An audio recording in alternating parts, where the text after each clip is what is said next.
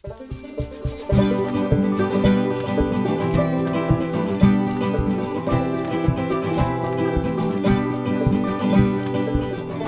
Welcome to a Bible study on the upcoming Sunday Gospel reading. This is a recording of a Bible study I do every week in person at St. Timothy Catholic Church in Laguna Niguel, and you would be most welcome. Just email me for the details.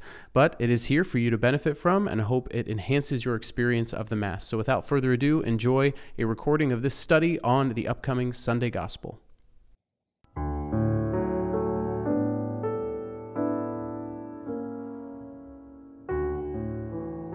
In the name of the Father, and of the Son, and of the Holy Spirit, amen. Come, Holy Spirit. We praise you, God. We praise you, Jesus. Fill this place with your presence.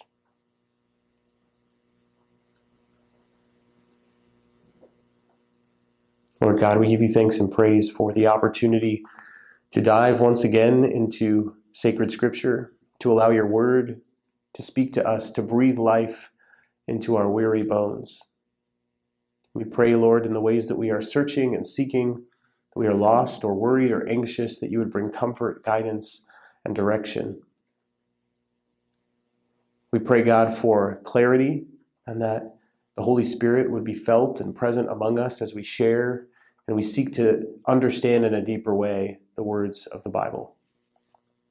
Guide us during our time tonight. If there's anything distracting us, worrying us, weighing heavily on our hearts, we pray, Lord, that you would remove those things, cast them out in your name, the name of the Lord Jesus Christ, so that we can feel and experience your peace and be ready, open, and attentive to whatever you have in store for us tonight.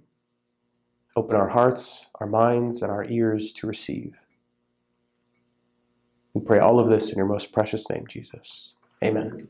In the name of the Father, and the Son, and the Holy Spirit. Amen. Well, welcome. So great to be with all of you. We are in Mark chapter 1, starting in verse 1. We'll be reading verses 1 through 8. So, as always, we are studying the gospel for this upcoming Sunday. This upcoming Sunday is the second Sunday of Advent. Oh, happy Advent, by the way. Happy New Year. Um, so, second Sunday of Advent. We started Advent yesterday, which is the beginning of our liturgical year. And we are in a new cycle of readings. Uh, the Gospel of Mark is the predominant Gospel of Cycle B, which we are in, in the three year cycle of the Sunday readings. So we had kind of a, a, first Sunday of Advent reading from the Gospel of Mark that was similar to the readings we've been having toward the end of the year about stay watchful, be alert. The second coming is is in this of this age. Now we're shooting to the beginning of the Gospel of Mark to read about the beginning of Jesus's earthly life and ministry as we kind of continue this journey through the season of Advent. So that's why we're at the very beginning of Mark. Uh, we're, as I said, be reading Mark chapter one uh, verses 1 through 8. Now, Mark is very fast. It's the shortest of all Gospels. It was the earliest written to get the message of Jesus Christ out there. Uh, what takes Matthew and Luke four chapters in their Gospels to write, Mark does in the first 13 verses of his, of his book. So he's just getting to the point, wants you to know about the ministry of this person of Jesus Christ. We have no birth narrative, we have nothing before Jesus being 30 years old in the Gospel of Mark. He gets right to it. Mark was a traveling companion of both Peter and Paul. He was believed to be the cousin of Barnabas, who was another uh, traveling companion of Paul. Uh, but predominantly, he, uh, he traveled with Peter, and he learned a lot of this firsthand from Peter. So the Gospel of Mark is sometimes nicknamed the Gospel of Peter. We're seeing kind of Jesus through Peter's eyes, uh, and that's relayed to us through Mark. So, uh, with that being said, let's read through our Gospel for this evening. Uh, Mark chapter 1, verses 1 through 8. We'll read it twice through First time through, just get a picture for what is being said. The beginning of the gospel of Jesus Christ, the Son of God. As it is written in Isaiah the prophet Behold, I am sending my messenger ahead of you. He will prepare your way. A voice of one crying out in the desert Prepare the way of the Lord make straight his paths. John the Baptist appeared in the desert proclaiming a baptism of repentance for the forgiveness of sins. People of the whole Judean countryside and all the inhabitants of Jerusalem were going out to him and were being baptized by him in the Jordan River as they acknowledged their sins. John was clothed in camel's hair with a leather belt around his waist He fed on locusts and wild honey. And this is what he proclaimed One mightier than I is coming after me. I am not worthy to stoop and loosen the thongs of his sandals. I have baptized you with water. He will baptize you with the Holy Spirit. The Gospel of the Lord. Praise to you, Lord Jesus Christ. So we get right into it. We're going to read through this a second time now that you have a picture for the beginning scene, this uh, prophecy about John the Baptist being the messenger of the one uh, who will uh, be the one making way for the Lord, the Messiah, to come. Uh, second time through, now listen, see if there's a particular word or phrase that strikes you. Okay, you don't have to know what any of this means. This is not to theologically interpret this passage. I want you to listen and see what strikes you in this. What detail, what word, what phrase relates to your life and what's going on uh, in your world, what sparks a thought, a memory, something that's personal to you. Reflect on that. Why is the Lord having this stand out? What is He trying to say specifically to you?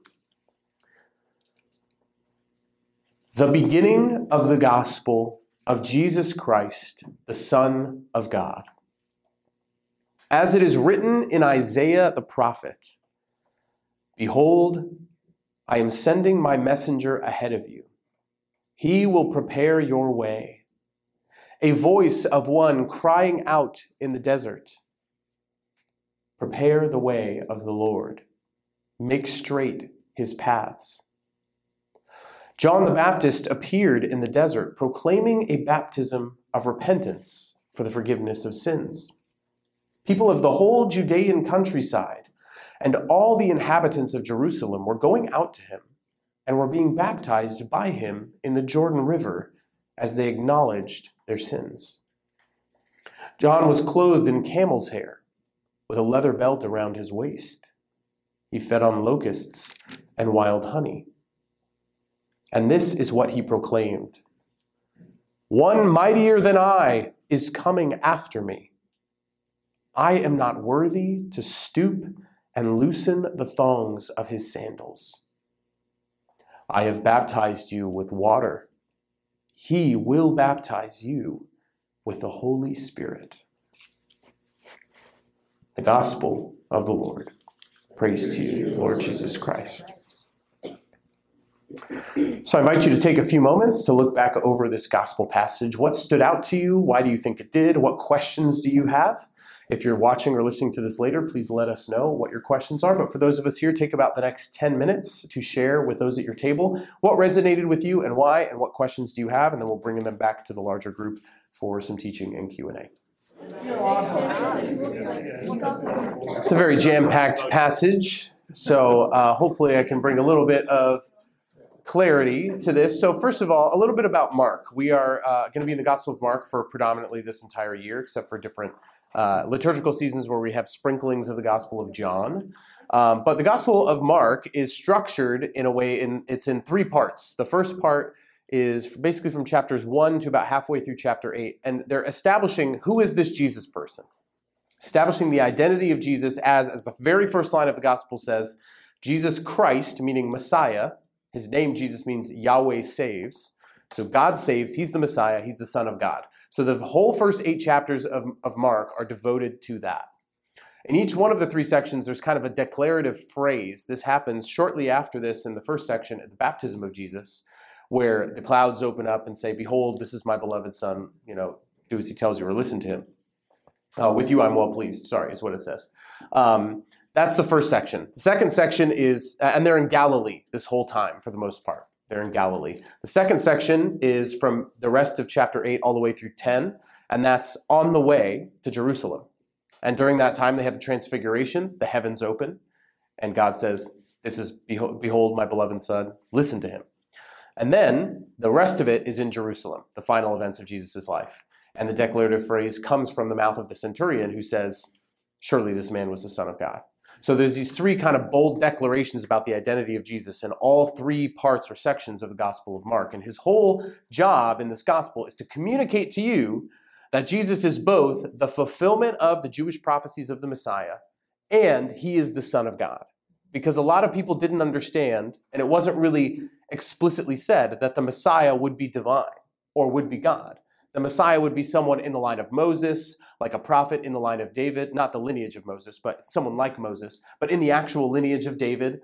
And so they expected a political ruler, a king, someone like King David to come and save them from Roman oppression. And so already they have that stacked against them because Jesus is not does not fulfill any of those characteristics. So that's why Mark spends all of this time at the beginning of his gospel kind of beefing up Jesus's resume to show there's something divine and supernatural about this person and that he does fulfill all of these expectations and prophecies just he didn't fulfill them in the way that you expected.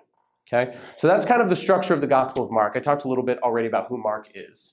Um, but this begins with a different figure, and that is John the Baptist. Okay, so who is John the Baptist? We learn from the Gospel of Luke that John the Baptist is the second cousin of Jesus. Uh, Mary, Jesus' mother, and Elizabeth, John the Baptist's mother, are cousins. And Elizabeth and Zechariah are in old age. Zechariah is a priest who serves in the temple, and they have a prophecy or an angel comes to them and says that they'll be with child. Uh, Zechariah, because he's disbelieving, is struck mute. Uh, and then uh, Mary encounters them later on when she's pregnant, uh, and both uh, John the Baptist acknowledges uh, by leaping in the womb that Jesus is the Son of God. Um, even in the womb. And so John the Baptist clearly, even from in the womb, has this role to kind of signify the divinity of Jesus. So they, ha- they are related, they would have known each other, but they grew up in different areas, so they probably wouldn't have been around each other all the time. Definitely for the high holy feasts, special family occasions, so they would have seen each other at least a few times a year for the pilgrimage feasts and things like that. But I love how John is introduced in this gospel, right? You have this prophecy, which we'll talk about in a moment, and then in verse 4, John the Baptist appeared in the desert. Just, just plop out of nowhere. Uh, and I like that because uh, it's, it's very similar to the person that John the Baptist is trying to embody and that Mark is trying to communicate. John the Baptist is like this person from the Old Testament, and that's Elijah. Elijah is exactly the same thing. In 1 Kings, I think around chapter 17, it just says, Elijah the Tishbite appeared in the desert, or something to that effect. And so he's trying to communicate that John the Baptist is like Elijah the prophet. Elijah was believed to be one of the greatest of prophets of the Old Testament, um, the first of kind of the formal prophets. Moses was a prophet, but he really had a particular role to lead the, the Hebrew people out of slavery. So the first kind of formal prophet uh, is Elijah. And Elijah has all these miraculous things associated with. He actually multiplies loaves uh, in a smaller degree uh, in First Kings, and then in Second Kings, Elijah is assumed body and soul up into heaven, uh, before the witness the testimony of his protege, Elisha. And Elisha sees this happen. He reports that this happened. So Elijah was believed to, would, to be the person who would return to usher in the coming of the Messiah. Because he was taken up body and soul. He had this very special privilege uh, in relationship with God. So it was just associated with a lot of these prophecies that when the Messiah would come, Elijah would return.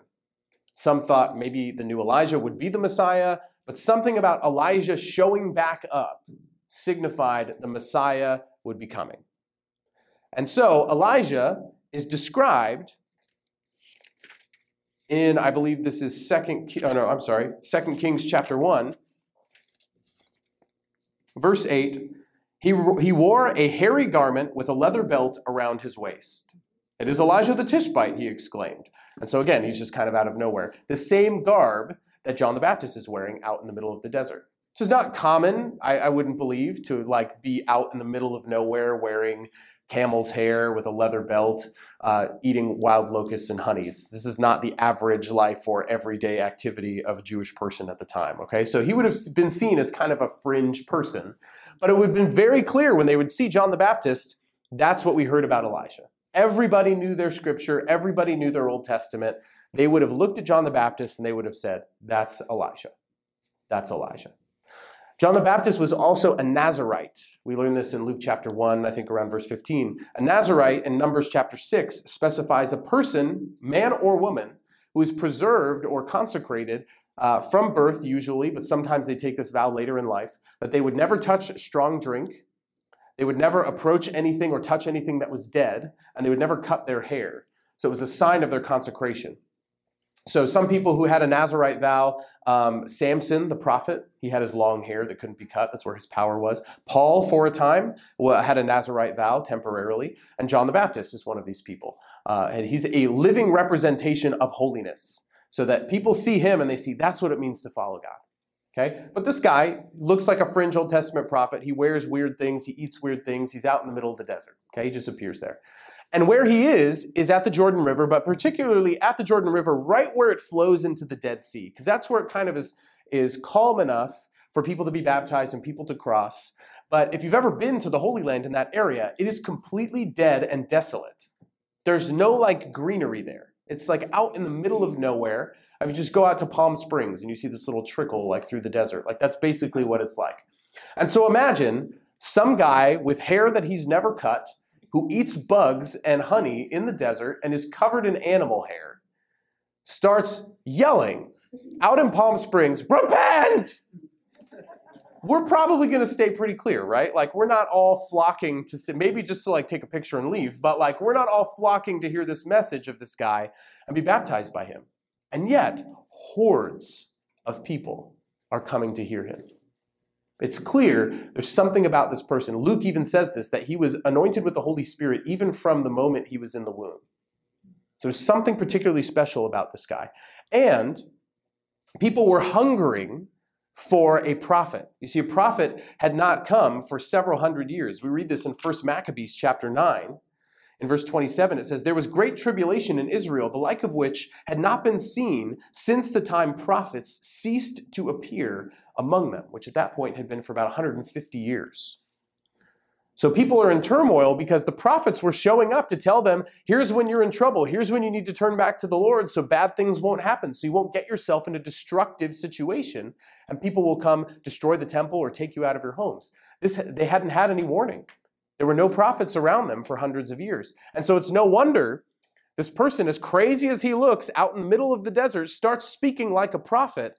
People finally are refreshed, listening and hungering for the word of God to go out and to hear what he has to say. Looking like Elijah, being associated with the prophecies and the fact that a Messiah would come. And that's why Mark paints this picture before he even introduces John the Baptist, he gives these prophecies. These prophecies are a combination of words from Exodus chapter 23, from Malachi chapter 3, and from Isaiah chapter 40. Behold, I am sending my messenger ahead of you. Messenger in, uh, in, in this language is angelon, angel. It's where we get the word angel in Greek.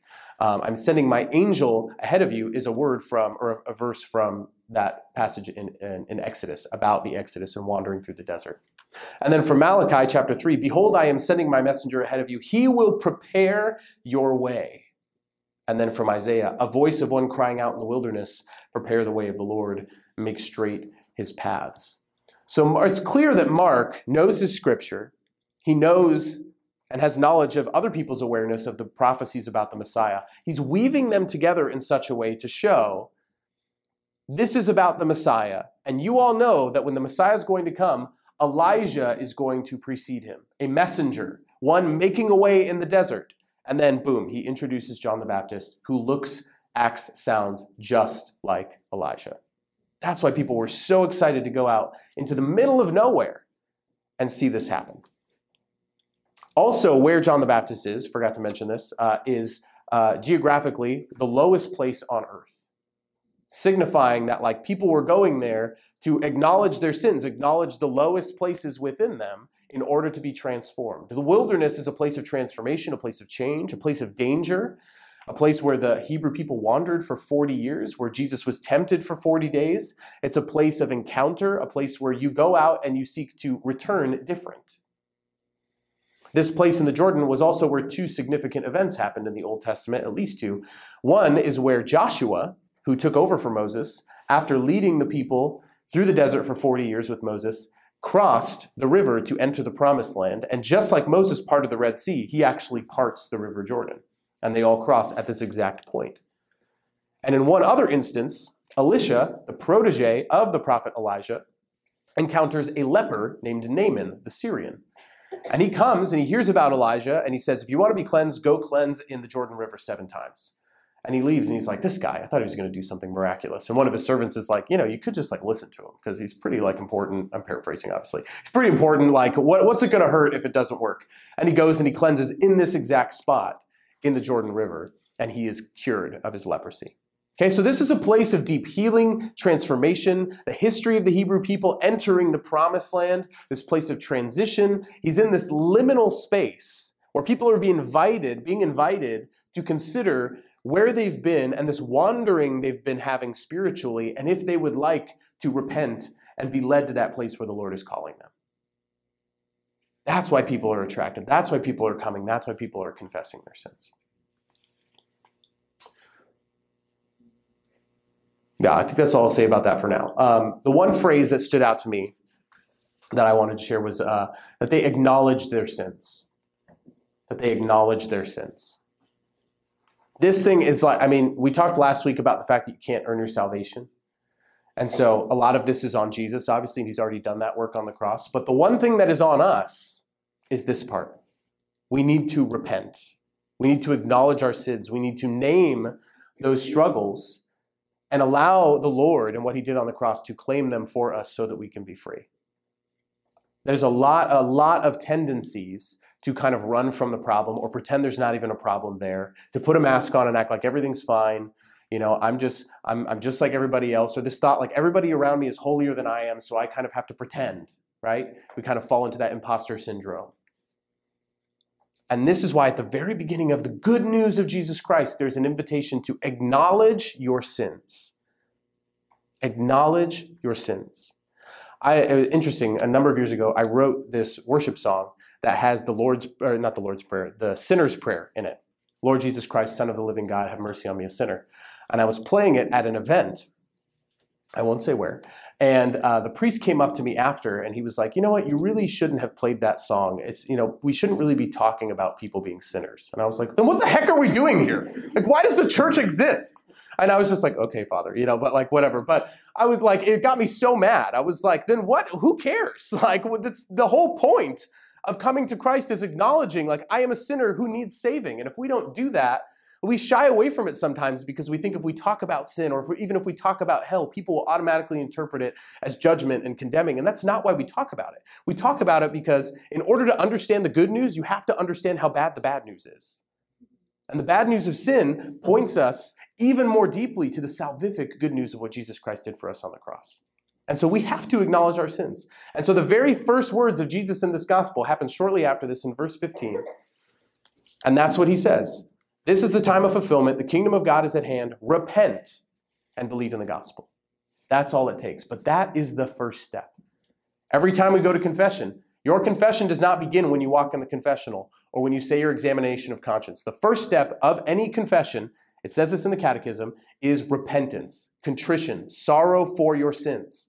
That's when it happens. And if that is not part of your confession, your confession is not valid. If you're not repenting of your sins, if you're not really sorry and you're treating confession like a band aid, that, like, well, I made a boo boo, but I know that Jesus gave his confession so that if I die, then I won't go to hell. That's not a valid confession. When you go to confession, you have to be sorry and you are committing to try your darndest to not commit that sin again. And we're imperfect. You know, we know that there's a likelihood we will obviously sin again, you know, but we have to, with all of our desire and perseverance, admittedly say, like, I don't want to do this anymore. Otherwise, we're going in there and we're lying. We're saying we want to be forgiven, but we're not showing it. We're not feeling sorry. We're not repenting and actually turning away from our sins. So, how are you being called during this Advent season to acknowledge those things in your life that are obstacles for the Lord to come to you? I love that phrase make straight his paths. Make straight his paths. I grew up in the mountains, and there was a lot of uh, clearing of brush from paths in the forest that often would have to happen by us in the area that we lived, or by fire uh, fire rangers or people like that to go out and make sure that the areas where people would hike were safe. And that involves moving obstacles out of the way so that the path is clear. Okay? God chooses how and when He's going to come to us, but He can't if we leave those obstacles in place. So it's not about us going out and finding God and chasing after Him and trying to do all that work and think like, I can earn my salvation, I can get there myself. It's just simply admitting, like, I'm a sinner. My path is blocked. Let me clean it up so that Jesus, when He comes to seek me out, as He always is, He can find me. Because I haven't put anything between me and Him to block His path. So, with all that being said, and uh, hopefully that helps you in your reflection during this Advent season. What else is standing out to you? What other questions do you have about this passage?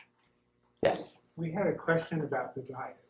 The diet, yes, a question about the diet. So, locusts and wild honey, yes. So, locusts are actually kosher uh, according to Torah law. This is in Leviticus, somewhere, Leviticus chapter 11, verse 22. You are actually allowed to eat locusts. Let me see if I can find the actual verse. My Bible's a little marked up here. Uh, Hence, of these, you may eat the following the various kinds of locusts, the various kinds of bald locusts, the various kinds of crickets, and the various kinds of grasshoppers. So, if you're trying to be faithful to the Jewish diet, you know, might be a good thing for fasting this Advent. You can eat all the locusts and grasshoppers you like. You know. So, but this is also associated with another prophet. Anyone know uh, the prophet who had a particular diet? Daniel. So, Daniel, when he's taken to Babylon, remember the very first chapter of, of, Daniel, they're feeding all of the prisoners all of this, like, just luxurious, opulent, not good, healthy food. And Daniel and his companions, they refuse to eat it because it's not according, it's not uh, in line with their kosher laws, in, uh, with the Jewish dietary laws. So he makes a deal with the jailer, like, okay, if you just throw out that food that the king keeps sending us, bring us vegetables, and if we if we look better after a week, then just that'll be our agreement that you just keep bringing us that food. If we look sickly and you're worried about us, the fact that we're not eating because we can't touch that food, then we'll eat your food essentially. They eat the vegetables, they get better. So, this kind of like fringe diet is also something that's in Daniel chapter 1. But what I really like about these two things, the representation of locusts and wild honey, where do you think of locusts when you think of the Bible? Egypt, yes, the 10 plagues. Okay, it's one of the plagues of ancient Egypt. Where is associated with wild honey? The, the promised land, the land flowing with milk and honey. So Elijah, in himself, in his diet, is representing kind of the, the distance between plague and promise. You know, suffering and fasting and abundance and opulence. He's kind of in this liminal in between space. He's representing physically in his very diet and all he is, in actually where he's geographically located too, this passage between the old way of suffering and sin and plague and this new way of the promise and the land and the abundance that God has been faithfully giving to us generation after generation, that he is con- going to continue to be faithful to his promises. So even in just in the symbolism of his of his diet, these two things, we have this kind of interesting in between place that Levi is uh, that Levi that Elijah is occupying. I'm so used to saying my son's name and telling him not to do things. Um, Elijah, yes. I'm just, you're probably not old enough to remember, but there was actually a book Thank you. called The Daniel Plan. The Daniel Plan, yes. It was a Yeah. It is a diet book. mean, it's still Yes. Yeah. So people do this for Lent. Oh, yeah. Yeah. I had a friend who did this for, for many years. When I was in graduate school, I was in graduate school with a friend, an older woman who knew about this plan, and she told me about it, and I was like, oh, I'm going to do that. I had done like P90X and all this stuff, and I'm like, I know how to like work out and be on a diet, and I did that for like a day and a half, and I was like, this is the worst thing that has ever happened to my body, and I stopped because it's all like lentils and vegetables and the gross areas of the store I never go, you know, basically. So, um, in my opinion, so but yeah, it's a serious like plan. Like you can do this, and it actually is supposed to like make you feel very, very good once you get over the misery of the beginning and everything getting out of your system that I was not strong enough to overcome. Um, so, if you want to do the Daniel fast or the Daniel plan, as it, it used to be called, uh, you can still do that, and it aligns with the things that Daniel did in the Old Testament. So, yeah. Other uh, questions, thoughts, things that stood out to you? Things you were chatting about? Yes. Did John know what to do, what water, was he given instructions? Well, we don't have any report, so this is speculation. Um, first of all, we know that John was, as I said, animated by the Holy Spirit from the moment he was in the womb. We, we read that in Luke chapter 1. So he had a unique relationship with God and a unique clarity and the charisms to be able to commune with God that weren't not yet available to everyone because Pentecost had not happened. The Holy Spirit was not available to everyone, at least in, in an explicit way. Holy Spirit was still operating and working, but not this outpouring that we see in Acts chapter 2. That was reserved for certain individuals, John the Baptist being one of them, Jesus being another. So he had that kind of unique relationship. That's why Jesus says in, in Matthew chapter 11, he says, uh, There is no, none greater in the world than John the Baptist, but the least in the kingdom of heaven is greater than he. So John the Baptist had this very privileged position. He had this privilege, probably knowledge of and connection to God and what God's plan for him was. But it's also believed that John was associated with this group of people in Qumran called the Essenes. And the Essenes were kind of this like fringe group, kind of like another group, like the Pharisees, the Sadducees, etc., the Zealots. The Essenes were this group. Uh, Qumran is associated with the Dead Sea Scrolls. So if you've ever heard of them, this was this group who, who had these scrolls. They did a lot more ritual and ceremonial washing than some of the other groups. They had messianic expectations that were more in line of a person like Moses or Elijah than expecting a person like David. So they were a little more kind of on it in terms of their expectations. Uh, and they lived very ascetic lifestyles, meaning they, they adhered to strict fasting, prayer, and almsgiving. And that was their lifestyle. So in comparison to the community that he lived in, John the Baptist was not that weird. But him compared to everyone else, yes, it was a very fringe kind of life. Uh, but because of that lifestyle and being out in the wilderness, living a different way of life, a different pace of life, having different expectations, and knowing the scriptures very well, and having that extra kind of connection and knowledge of God by virtue of having the Holy Spirit, he probably had an inclination of, of who he was and what he was supposed to do. Um, he acknowledged Jesus, like I said, from the moment he was in the womb. So before he was even born, there's biological, physical recorded evidence that John the Baptist kind of knew what he was doing in the presence of Jesus. So um, yeah, but we don't have any explicit instructions being given to him or to his parents. Only the instruction to his parents that he will make way for the Lord. That's just what they're promised by the angel Gabriel. And they're faithful to that, and they obviously translated that faithfulness and that message to their son. Um, but we don't have any other explicit information of how he knew exactly what to do. But the ritual ceremonial washings, the repentance of sins, those were things that might be arguably a little more common for their community, but still, this was not something that was happening before. So, ritual washings were things that you would either do if you were Jewish to prepare for a ritual or a sacrifice or something like that if you were a priest, but it had nothing to do with conversion. Or if you were a Gentile that converted to Judaism, you would go through a ceremonial washing, kind of like an early baptism or an early idea of a baptism. But for an existing Jewish person to go through a baptism or repentance of sins with a water-like purification, that did not exist. It was kind of like he was they were putting these two pre-existing things together and making something new. So it's not as if John the Baptist is doing something completely out of left field. He is piecing together existing things that look familiar, probably to make it more palatable for people to be comfortable, comfortable approaching baptism. But this was still something that didn't exist before. Yeah. John. Yeah, this, uh, the sandals, uh, uh, verse. So Yes. There's three other places in the Bible that I know about sandals or Mhm. Yes. Like Jesus washing the apostles' feet, Yes. um, kicking the feet off, Yes. the dust off your feet Mm-hmm. if they don't accept, Mm-hmm. and then uh, Moses being told take off your sandals. This is- Yeah. Mm-hmm. So like, uh, there's a lot of conflicting. Like, what is what is really meant? Is he going the, the Moses route? Mm. Like in one instance, you kick the dust off your feet. It's kind of like ah, screw you, you know? Like, Yes. Yeah. So, it, it, what is there some connection there that? I mean, I, maybe I'm the only one who feels there's some relation there. Yeah.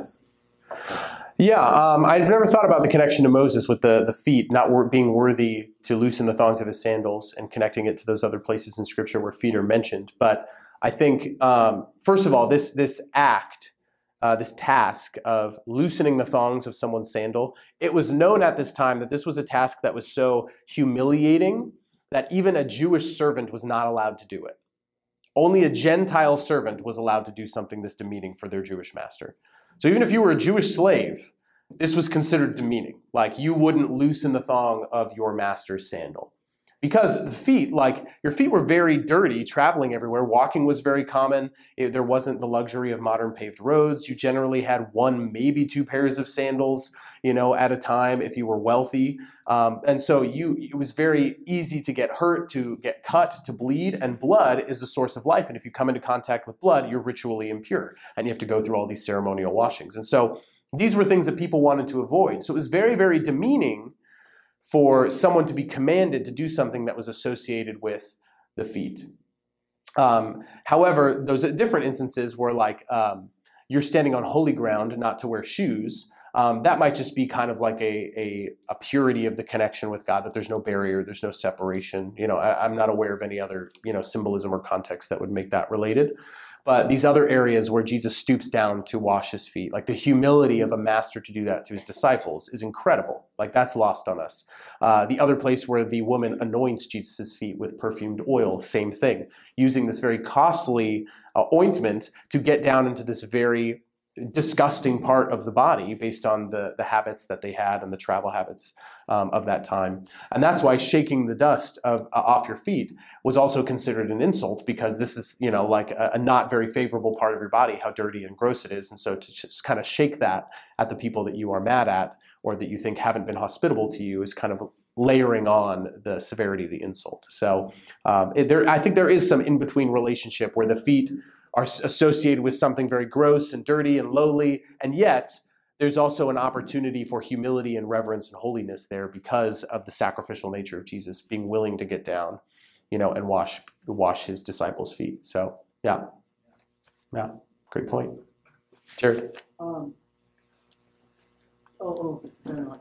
Um, so were there like cobblers during that time, and that was that considered like a really lowly job then? Um, I don't know if they'd be cobblers. They, I mean, shoemakers. People made shoemakers. You know, cobblers. I think. Or wait, what am I thinking of? What are those things called? Clogs. I was thinking of a clogger who makes wooden shoes. Um, so yes, there would have been the equivalent. I was like, are you asking me if Jesus wore wooden shoes? No. Uh, so a cobbler, someone who makes shoes. Yes, there would have been people who made shoes at this time, but I don't think they would have been associated with like really lowly. Ta- I mean, that's a, an, an ordinary trade, but it's not like people are coming in gross. Like you would come in, your feet would be washed if you were to be sized for a shoe. It would have been like an artisan trade, like any other other one, like making cloth or something like that. So, what's that? What about repairing? Probably the same thing. Yeah. Yeah. So, but yeah, if they if they were no, I mean that's a good question because you know you can you can have let's say fungus on your feet, and there's a lot of uh, instances in the Old Testament and Leviticus where there's uh, instructions for scaly infections, things that could be fungus, things that could be leprosy. That's sometimes more common with the feet. Again, bleeding with the feet and all of the ritual laws about blood. Uh, so you can read about all that in, like in, the, in Leviticus chapters like 13, 17, and 19. They're all in there, all of those kind of prescriptions on those things. So um, not about shoes, but about all those different fluids or situations where a person might be ritually unclean that would more likely be associated with feet. Yes, if you want to read about biblical fluids, wait until my next book comes out. No, wouldn't that be amazing? The first book I ever write is on biblical fluids. Gross. Anyways, someone's got to do it, right? Um, nobody take it, copywritten, in case I decide to do it. It's on video. anyway, other questions, thoughts, comments, things that stand out to you? Yeah. What if, um, the part where you said like acknowledging your sins, my translation says confessing so is that like a, public confession? Yeah, very likely would have been. And in fact, in the early church, confession was public. So you would put ash and sackcloth over your body, and you would stand on the footsteps of the temple, you know, in older times, or uh, in the, the common areas, the plazas, or in the church gatherings. You'd be outside and you would announce your sins to the people. You know, so can you imagine? You know, next week on Sunday, you come to church and there's just a bunch of people in burlap sacks with black ash all over their face, like, I have committed adultery. I stole a thousand dollars from my boss, just shouting. You'd just be like, oh my gosh, this is insane. And we get nervous about going to confession behind a closed door with a screen in front of us with complete anonymity, right? This is so uh, the act of penance and confession was something that was slow in its evolution because it was considered very rare. People understood the effect that sin had on the community, that sin was a social had a social factor and anything that anything that hurts the body of Christ, there's no such thing as a private sin. Anything that we do as a member of the body of Christ that hurts us hurts the body of Christ. They understood this very well. And so if a sin was made public, everybody obviously knew about it. It was affecting the people around them. And they were usually initiated into, I don't know if you call it initiated, but they were kind of placed into an order of the penitent. And you see this in old churches, very old Catholic churches. There are different like sections of the church. And there were certain sections that you were only allowed to go into if you weren't in an order of the penitent. And they had certain certain rungs. Like if you were in the worst order, you wouldn't even be allowed in the church. And then eventually, when you're in that in that order and you haven't sinned and you're continuing to repent for maybe I don't know six months to a year, Then you can move into the church, but you'd stay in the back third. And then more repentance, months, maybe years, you'd come forward and you'd be in the middle part of the church. Maybe you could sit down, but you couldn't receive the Eucharist. And it was this constant kind of active repentance. I mean, everybody knew. Everybody knew what you did, everybody knew your sins. Because they understood really well that what affects one of us affects all of us. There's no such thing as a private sin. Any sin affects the way that you relate to yourself and your identity and the way you relate to other people. And so sin has this ripple effect out into the world, out into the church. And so they knew that very well. So that's why public confession of sins was so it was kind of an obvious thing. Every I mean this is a time where, you know, we didn't have as many distractions. Everybody knew everybody's business even more so than they do now. Um, you would think we would know more because of how connected we are, but because like the community relied so well on each other and they were so integrated in each other's families and workplaces and religion, all of this, everybody knew what was going on. They didn't have the privacy of locked doors and soundproof windows and walls. Like you could hear everything that was going on in people's homes and arguments and things that people were doing that weren't appropriate. So you could hear, you, everybody knew they had this awareness. And so uh, there was already a public knowledge. The public confession was mainly for the person to repent and start to begin that healing. Puts in perspective how blessed we are to have the uh, process of reconciliation confession that we do now. But we've lost a little bit of that idea of how our sin so um, negatively impacts the people around us and the church. You know, we think like this isn't hurting anyone. You know, this is just this is my thing. Nobody knows about this. This isn't affecting anybody else. People even get mad at the church because of the church teachings on certain things, especially in areas of sexual immorality. What does the church care about what I do here in my bedroom or in the privacy of my own space? It's like because it's hurting you and it's hurting everyone else. And if we want the entire world to be saved and know the abundance and the healing power of God, then we would have to really hate you or dislike you to not tell you that what you're doing is destructive, not only for you, but for the people around you. This is how God loves, is he loves like a father who corrects and intervenes so that we won't go further down the wrong path. So we've lost a little bit of that recognition. But thankfully, we don't have to, you know, on Sunday. Unless anybody wants to, you're welcome to. You know. Greg. I'm always struck, uh, just like the, when, Jesus was being uh, challenged by the Pharisees. And uh, in this verse here at 5 people of the whole Judea countryside and all inhabitants of Jerusalem were going out to him and were being baptized by him in the Jordan River they acknowledged their sins where were the Pharisees during all this time? I mean, it always seems like, you know, in the Gospels that we see, I mean, Jesus does something, bam, they're right there, they're, mm-hmm. there's spies after him and all that. And here you've got this hippie out in the middle of the desert, you know, doing his thing, and like, you don't hear anything about it. Yeah, yeah. So where are the Pharisees? In the other gospel accounts, we do have interactions with the Pharisees. And we know that even throughout the ministry, there are others who are named as Pharisees who are secret disciples of Jesus. Nicodemus comes a little bit after that fact in John chapter 3, after the baptism, but we don't know when Joseph of Arimathea encountered Jesus, when he became a disciple. And there were certainly others that are written about by Josephus, the Jewish historian, that we have in other writings. And so we know that this was something that was believed and that they were there, and some of them may have even gone through this baptism or this ritual washing, um, but they still had this position that they, they weren't willing to give up. In Mark, they're missing, uh, probably because at this time when Mark was written, Mark was written during, during a time of intense persecution by the Roman Emperor Nero. And so a lot of the way Jesus is presented in the Gospel of Mark is like he is the, the rightful emperor and king of the world. It's really kind of a thumb at Rome and not so much like Matthew might be, putting into context the Jewish historical tension and how Jesus is the Jewish Messiah, because he was written a little bit later after some of this persecution died down for a little bit. So that might be why you don't have as many of the tense um, interactions with Jesus and the Pharisees as you do in Matthew. You know, you have whole chapters toward the end of Matthew where Jesus just rides in to the Pharisees like we were reading in the previous weeks. You're not going to find as much of that in the Gospel of Mark because of the context of when it was written. So, but they were certainly there. I mean, the fact that it says all of Jerusalem came out, that's hyperbole. Like, it's not like the town was a ghost town. You know, there's still sacrifices that were going on in the temple, you know, but it's, it's a common use of hyperbole, a literary technique that's used all throughout the Gospels. But uh, huge throngs of people were going out to see this one fringe Elijah looking dude in the middle of nowhere who was shouting, Repent. um, because they were hungry for a prophet. They were hungry for a new way of life. And they knew that the sin was weighing on them. And remember at this time, like, if you committed a sin, you needed to afford the animal that you had to put up for ritual sacrifice. You needed to go to the priest. You needed to tell them why you needed sacrifice. They had to do it on your behalf. It was a whole process. And it was more to show you were sorry for your sins, but there was no guarantee of forgiveness. And so, anytime Jesus is speaking words of forgiveness, or John the Baptist say a repentance of baptism for the forgiveness of sins, people are like, finally, finally, we don't have to go through the whole rigmarole of the temple that takes forever. Like, we can just go and confess and be forgiven of our sins. Like, maybe this guy's legit. If he's not, well, then it doesn't hurt. But if he is, like, this is incredible.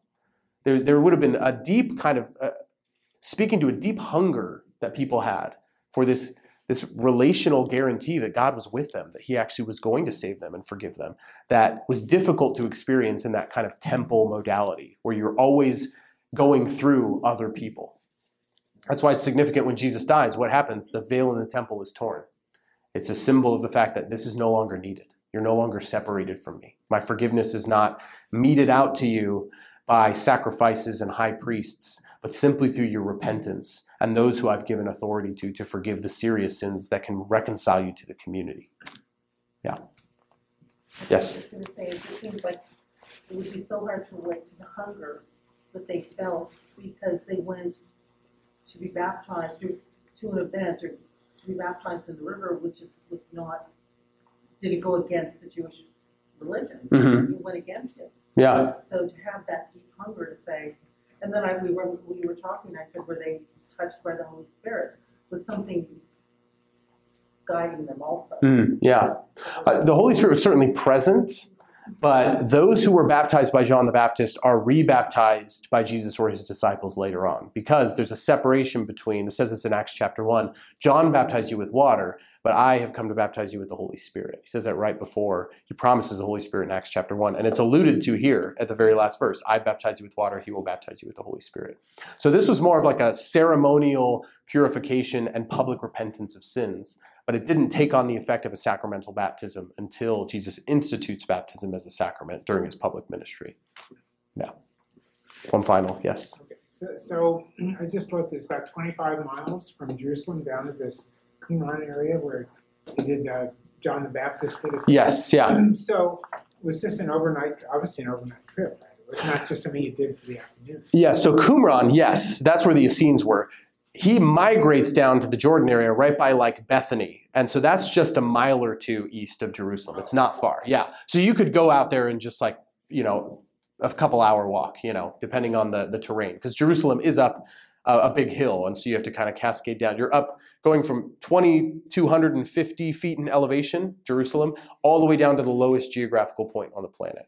Um, I can't, I don't know the elevation of the Dead Sea, but it's something like, I don't know, Minus fourteen hundred. Yes. Okay. Yeah. I was going to say 1500, but yeah, minus 1400 uh, feet below sea level. So you're descending 4,000 feet in elevation in just like a few miles. So it still would have taken some time, but you could have done it easily there and back in a, in a half a day. So, or maybe a day.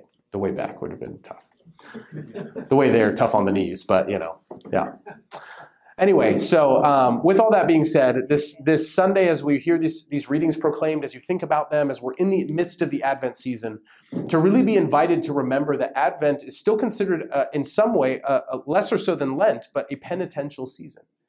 That we are being called to acknowledge our sins, to recognize our need for the Savior to be born not only 2,000 years ago, not only to come again in the future, but to be born into our life each and every day, so that we can respond to that free gift of salvation. He's not going to force himself on us. He's not going to remove the obstacles. He won't violate our free will.